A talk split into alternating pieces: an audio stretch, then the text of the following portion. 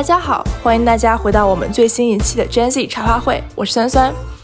今天这集呢，是我们采访家庭主妇系列的最后一集了。做这个主题的初衷呢，其实是想通过分享大家不同的一些观点，一些各自的人生经历，让大家能够更了解家庭主妇们内心的一些真实的想法，也希望可以通过这样一个方式消除网络上对这个群体的一些偏见。那么今天这期我邀请到的播客嘉宾是来自英国的Jin，他呢也给我们带来了一些他自己的小小分享，包括成为家庭主妇之后遇到的一些困扰，以及如何在这个过程当中找回自己以及自己的一些力量。那我们话不多说，先来欢迎Jin，然后请他来做个自我介绍吧。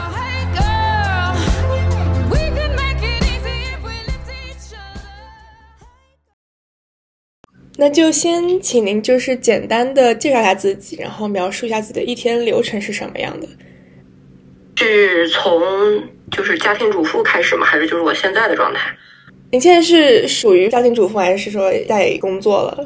我在兼算兼职吗？算 part time 吗？反正要么就是 self employed， 就是没有说做全职的工作，主要还是这个家庭，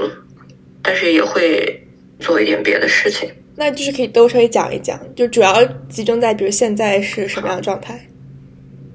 OK， 我叫Jin，我做妈妈已经十一年多了，那我结婚今年是第十五年，就是从结婚之后我就从来没有工作过，就一直是在家里的这样一个状态。那从大概两年多以前，然后我就找了一个可以打发时间的一个兼职的事情在做吧，做到现在就是可以兼顾家庭和呃所谓的工作，还做得蛮开心的。现在大概就是六点半起床，然后做早饭，七点半我老公会送儿子去上学，然后我叫两个女儿就是比如说洗漱啦、吃饭什么之类的，八点半会把他们送到学校，大概不到九点钟回家，然后可能先吃吃两口自己的饭，因为小孩在吃早饭的时候我可能在忙些别的就没有吃饭，回家就先吃几口，之后就是一些自由安排的时间了，比如说可能会锻炼一下身体啊，或者遛遛狗啊，如果有工作的话就处理一下工作啊，有的时候可能工作需要开个会什么的，然后就是午饭大概休息一会儿，大概一点半两点钟左右我就开始准备晚饭，就是把晚饭的食材都准备好，有的时候就是把晚饭做上，然后因为我三点钟要出门接孩子，三点钟我就出去先接我儿子，嗯，四点或者五点半再接我两个女儿，之后如果他们有兴趣班就再送兴趣班，没有兴趣班大概回到家就六点不到开饭，然后就是督促他们写作业啊、练琴啊、读书啊，然后七点半八点左右就开始把他们送上床，准备睡前故事、睡觉等等，大概九点到九点半以后才是属于我自己的比较放松的时间，可能会下来比如说洗个碗或者叠叠衣服、做点小家务什么的。那有的时候放松的时候就是看看剧啦、看看书呀，这样一天就过完了。那可以方便问一下，就是您当初是为什么选择做家庭主妇，然后为什么后来又打算算是半在进入职场呢？最开始的时候，就年轻的时候，感觉家庭主妇是一件还比较好的事情。可能当时以为的这个家庭主妇跟其实不能叫家庭主妇，应该她是全职太太的这么一个印象。就比如说，不管是看电视或者怎么样的，就会觉得啊，每天就是喝茶、逛街啊、插花啊，就是很很悠闲、很自在的这种生活。当时可能想的是这个样子。再一个就是结婚之后，因为我是学金融的，然后我是零七年年底结婚的，零八年一月份重新再回到英国，刚好就是这个金融危机那个时候嘛，就找工作也比较困难，当时也没有一个迫切的理由，就是我一定要去工作，就是没有这种压力吧，一定要去工作什么的，因为我还蛮爱做饭的，然后我就每天就在家里研究怎么做饭呀、啊、什么的。那时候我先生在读博，他就也也很开心，因为他觉得就是没有后顾之忧嘛，每天不用操心别的，只要做他的学术就 OK 了，然后吃的也很好，所以我们这种模式下来就也没有觉得有什么问题，两个人都觉得还蛮开心的，就是对于这种模式。包括后来有了孩子以后，那去工作就变得会更困难一点，因为小朋友小的时候就需要有人在照顾他嘛。那十几年前的英国又不像现在，就是有很多阿姨啊或者月嫂啊可以帮忙，那个时候我们双亡的老人也没有办法过来帮忙，那就变成了我必须要照顾小朋友。等到小朋友上学了之后，因为英国的学校基本上都是三点钟三点半就放学了嘛，之后又会有很多兴趣班啦、啊、club 啦、啊、这种事情那种事情之类的，就也很难去做一个朝九晚五的 full time 的工作。所以在生老大老二之后，我都觉得全职妈妈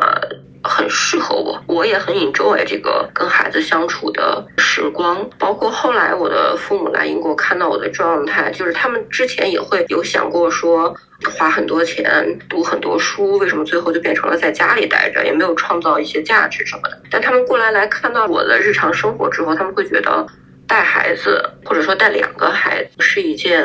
更忙碌或者更有价值的工作，所以他们就再也不催我找工作了。那我自己出去找工作是因为生完老三之后，在带老三的过程里面，我没有那种特别 enjoy 的感受了，我反而会觉得啊有一点烦，就有一点腻，就我不想再做这种事情。就是感觉十年间我每天脑子里面装的都是孩子怎样怎样怎样，就是他们的吃喝拉撒，他们的衣食住行，装的都是老公的吃喝拉撒衣食衣食住行，就是装的都是这些琐事。忽然就是觉得我有点厌倦了，就我不想再这样过下去了。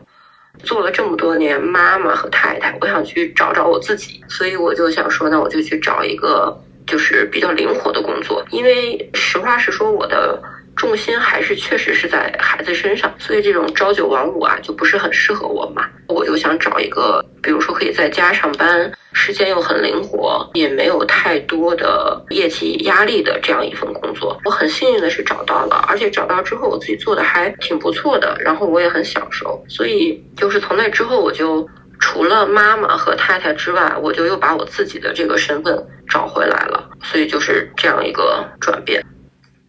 那挺好，因为就是在我之前看到过的一些采访当中，就是大家很容易就迷失在就是这样一个家庭主妇的一个角色里面，然后很难再去比如说找到一些自己个人的生活平衡。那就是您有比如说遇到过家里人就是阻碍，或者是说觉得就是没有必要再重新去找工作这种想法吗？这种倒是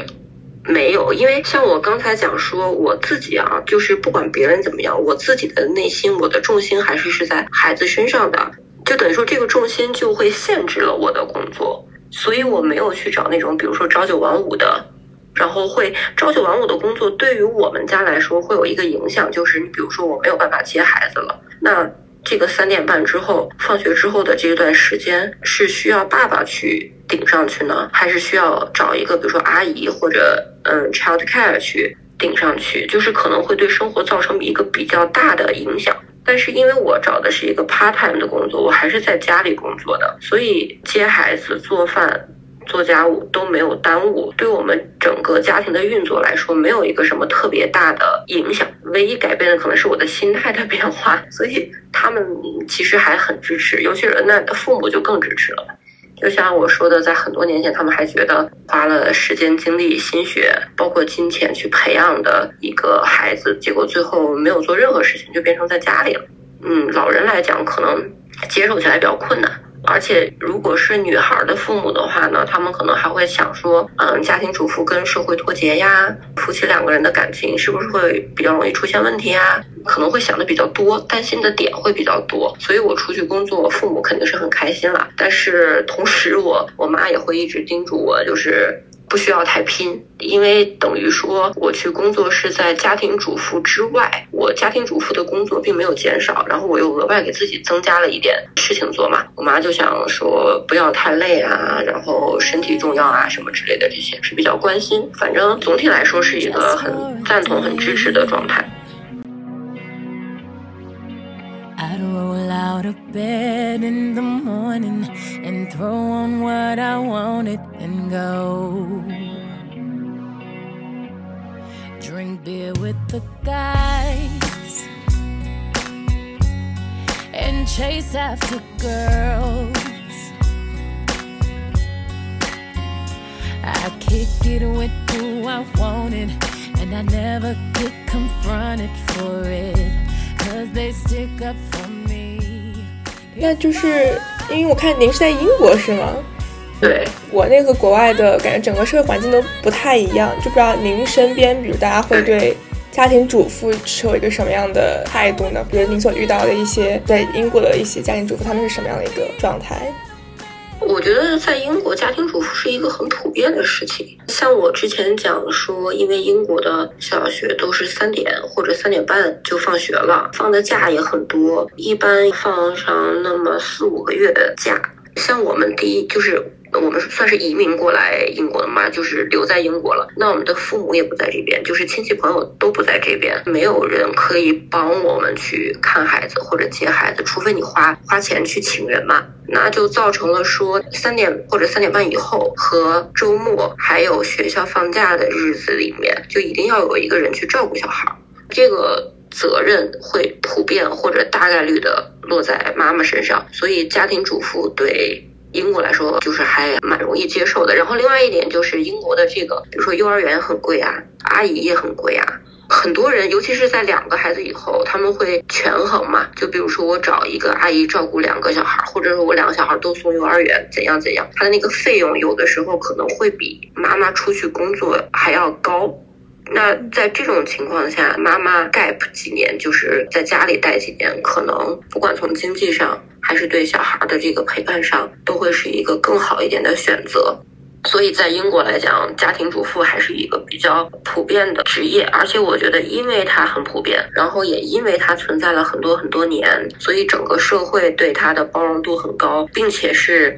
不只是包容，我觉得是有认可的。像有的时候尤其是在最开始我会跟大家讲我是一个家庭主妇，但是你说出去的时候呢，感觉好像心里没有那么有底气，但是我遇到很多这个英国当地的朋友啊，不管是妈妈还是奶奶或者是什么职业的人，他们在听到这个职业，尤其是他们听到你可能心里面对自己并没有很认可，并不是很自信的时候，他们会跟你讲全职妈妈是最伟大的一个工作，你应该非常骄傲，你的家人应该很感激你。路人啊或者朋友啊或者整个社会除了包容以外，还会给家庭主妇这个职业或者职称很大的认可和赞扬，所以我们在这边做家庭主妇的时候心里的压力也没有很大，整个家庭的压力也没有很大，就是包括先生老公们可能也会觉得啊，那有孩子了那就是妈妈在家里照顾也是一个比较好的选择。当然了，我也认识一些爸爸在家里照顾孩子妈妈去工作的，就是大家对这个包容度接受度都很高。那国内的话，因为比如说都有这个老人在附近，可以比较容易的去帮忙，请阿姨的费用也没有那么的高，所以国内的朋友可能是更多的比如说老人过来呀、啊、或者保姆过来呀、啊、这样妈妈就有时间和精力去工作。另外我觉得国内的社会确实对家庭主妇的这个认可和保护度不够。举一个极端一点的例子啊，你像英国，如果夫妻两个要离婚，那这个妻子如果一一直是家庭主妇的话，在判决的时候，系统是会认可妻子在家里的付出的，他是会判，不管是经济上或者房产上等等的，他是会给妻子一定的算是补偿或者报酬等等之类的这种。但是在国内，如果一个全职妈妈去离婚的话，可能在这方面会比较困难一点。那大家因为没有这个保障，觉得这个安全感没有那么高，所以可能更多的人会不太敢选择做家庭主妇，所以就还是想说比如说自己工作呀，自力更生，然后以后不管出现什么样的呃风险都可以承受，我觉得有这样的一个差别在。对，就是的确国内感觉还是对家庭主妇这个群体抱有一定偏见的。对，不管是像啃老啦或者啃老公啦，或者比如说依附在男人身上啊或者怎样怎样的，他会确实是有一些呃不太好的这个评论在，他反而对家庭主妇或者全职妈妈每天做的家务活，对孩子的陪伴教育等等的没有一个认可。所以我觉得在国内确实做家庭主妇是比较难比较辛苦的一件事情。您有什么建议可以给到比如说家庭主妇可能会想转变去找工作啊，或者是说在自己心态上有一个转变，看您就是比较成功的能够真正做到一个不管是心态上还是身份上的转变？就我的经历来说呢，我觉得做家庭主妇时间长了，因为他确实他的主要的这个工作对象都是自己的家里人嘛，跟外人接触的会少一些，或者是比如说我们平时说话都是这个生活用语，那在工作上有一些话说法会不同，可能会在最开始想要去找工作或者重新进入职场的时候，他肯定是需要一个适应的阶段，从不自信到慢慢慢慢变自信。那我觉得如果之前有工作的经历，我觉得还是可以从之前工作的经验方面去找新的工作，因为你的资历和经验还是会一定程度上帮助到你的吧。那如果像我这种就是从来没有工作过的，那我觉得就要从自己的兴趣入手。现在我觉得真的就是不管是国内还是国外，工作的种类变得越来越多了，比如说可以当这个视频博主，可以做自媒体，对吧？然后你像我，就是因为我爱做饭，所以我找了一份跟做饭比较美食比较相关的工作。如果有些人比如说喜欢化妆或者喜欢这个搭配服装，那也可以从个化妆师或者教人陪人这个叫 personal shopping 之类的开始做起。最开始当然不能期待值太高了，不要期待比如说我的工资一定会有多少多少，或者我的业绩一定会怎样怎样，因为我们都是属于从零做起，从新开始嘛。那我们觉得一开始进入心态稍微放得平和一些，后期从一点哪怕一个小小的成功，一个小小的成就，都会让我们的自信心变得越来越多，越来越有自信。那有了自信之后，你整个人的气场和状态也会不一样，然后你再去做一个比如说比较大的目标或者比较大的成就，就比较容易能够达成，或者你会知道如何去达成，要比从这个小白开始。所以我觉得就是找准自己的定位，找准自己的方向，从一点一点的小事，一点一点的成绩开始积累。当你的达到一定水准之后，你整个人就会变得自信嘛。不管是在跟别人交流的时候，别人就会觉得啊，你是很坚定，对这个整个事情是比较有把握，比较胸有成竹的一个人，也会比较容易说服别人来相信你。所以我觉得就是这两点吧，找准定位，找准方向，然后另外一个就是不要勿以善小而不为，不要觉得那个事情太简单了，我不屑于去做，或者嗯，这个工作钱不多，我不太想做，就是可以先从一点一点积累开始。我也同意，就是心态，然后坚持和勇气，一步步来。是的，问题延伸差不多问完，就不知道您还有什么想要补充的吗？或者是想要说的？我是觉得，如果有比如说就是很年轻，十几二十岁的朋友呢，也不要对家庭主妇这个职业抱有特别多美好的幻想。我们要分清全职太太，比如说富家的太太跟家庭主妇，他们两个是不同的。那如果选择了做家庭主妇，其实也是选择了一种工作形式嘛，就是我们是在家里工作，我们的工作对象是家人。我觉得大家要想好，尤其是要步入婚姻的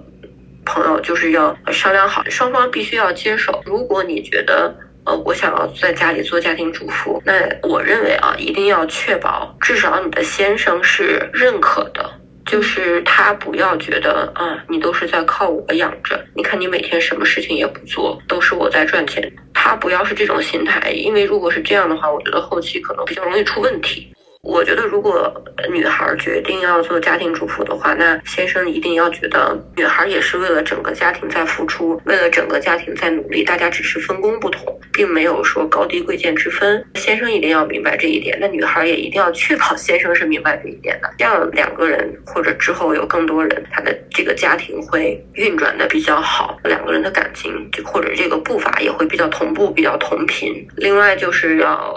家人也要支持，会比较好。如果已经做了家庭主妇，想要像我一样觉得有一点点厌倦，想要找点别的事情的朋友，我觉得也不用害怕，也不用胆怯，就是试试嘛，因为我们没有什么可失去的，对吗？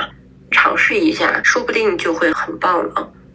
我觉得嗯，大概就是这样吧。然后另外就是哪怕是做家庭主妇，我觉得也不要说在家里每天就是吃吃喝喝躺在那儿看剧或者什么的，我觉得还是要保持一个自己一个有学习的能力之上。不管说你现在有没有学习的状态，但我觉得至少要保持一个学习的能力，不管是学什么，不是说单纯的考试的那种能力，比如说健身也是一种学习的能力，对吧？然后化妆、做饭，哪怕做家务，它都是要学习，会有进步空间的。我觉得要保持自己一个学习的能力，因为这样你就可以随时随地去学新的东西，然后变成更好的自己。不要觉得家庭主妇那我就可以懒在家里，我觉得这种这种状态不太好。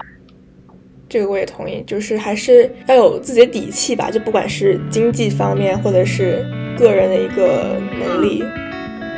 能力方面，对，就是这种我可以不出去工作，但是我有随时出去工作的能力和准备，我觉得应该是这种样子会比较好一点。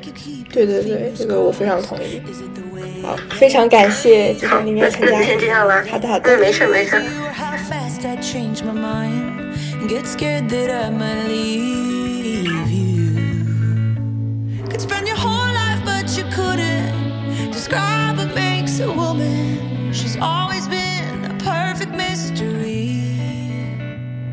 那我们今天的播客就先到这里结束了，非常感谢大家的收听，也非常感谢Jin的参与。我们是山西的茶话会，大家可以在小宇宙播客上面关注我们，期待下一次见面吧。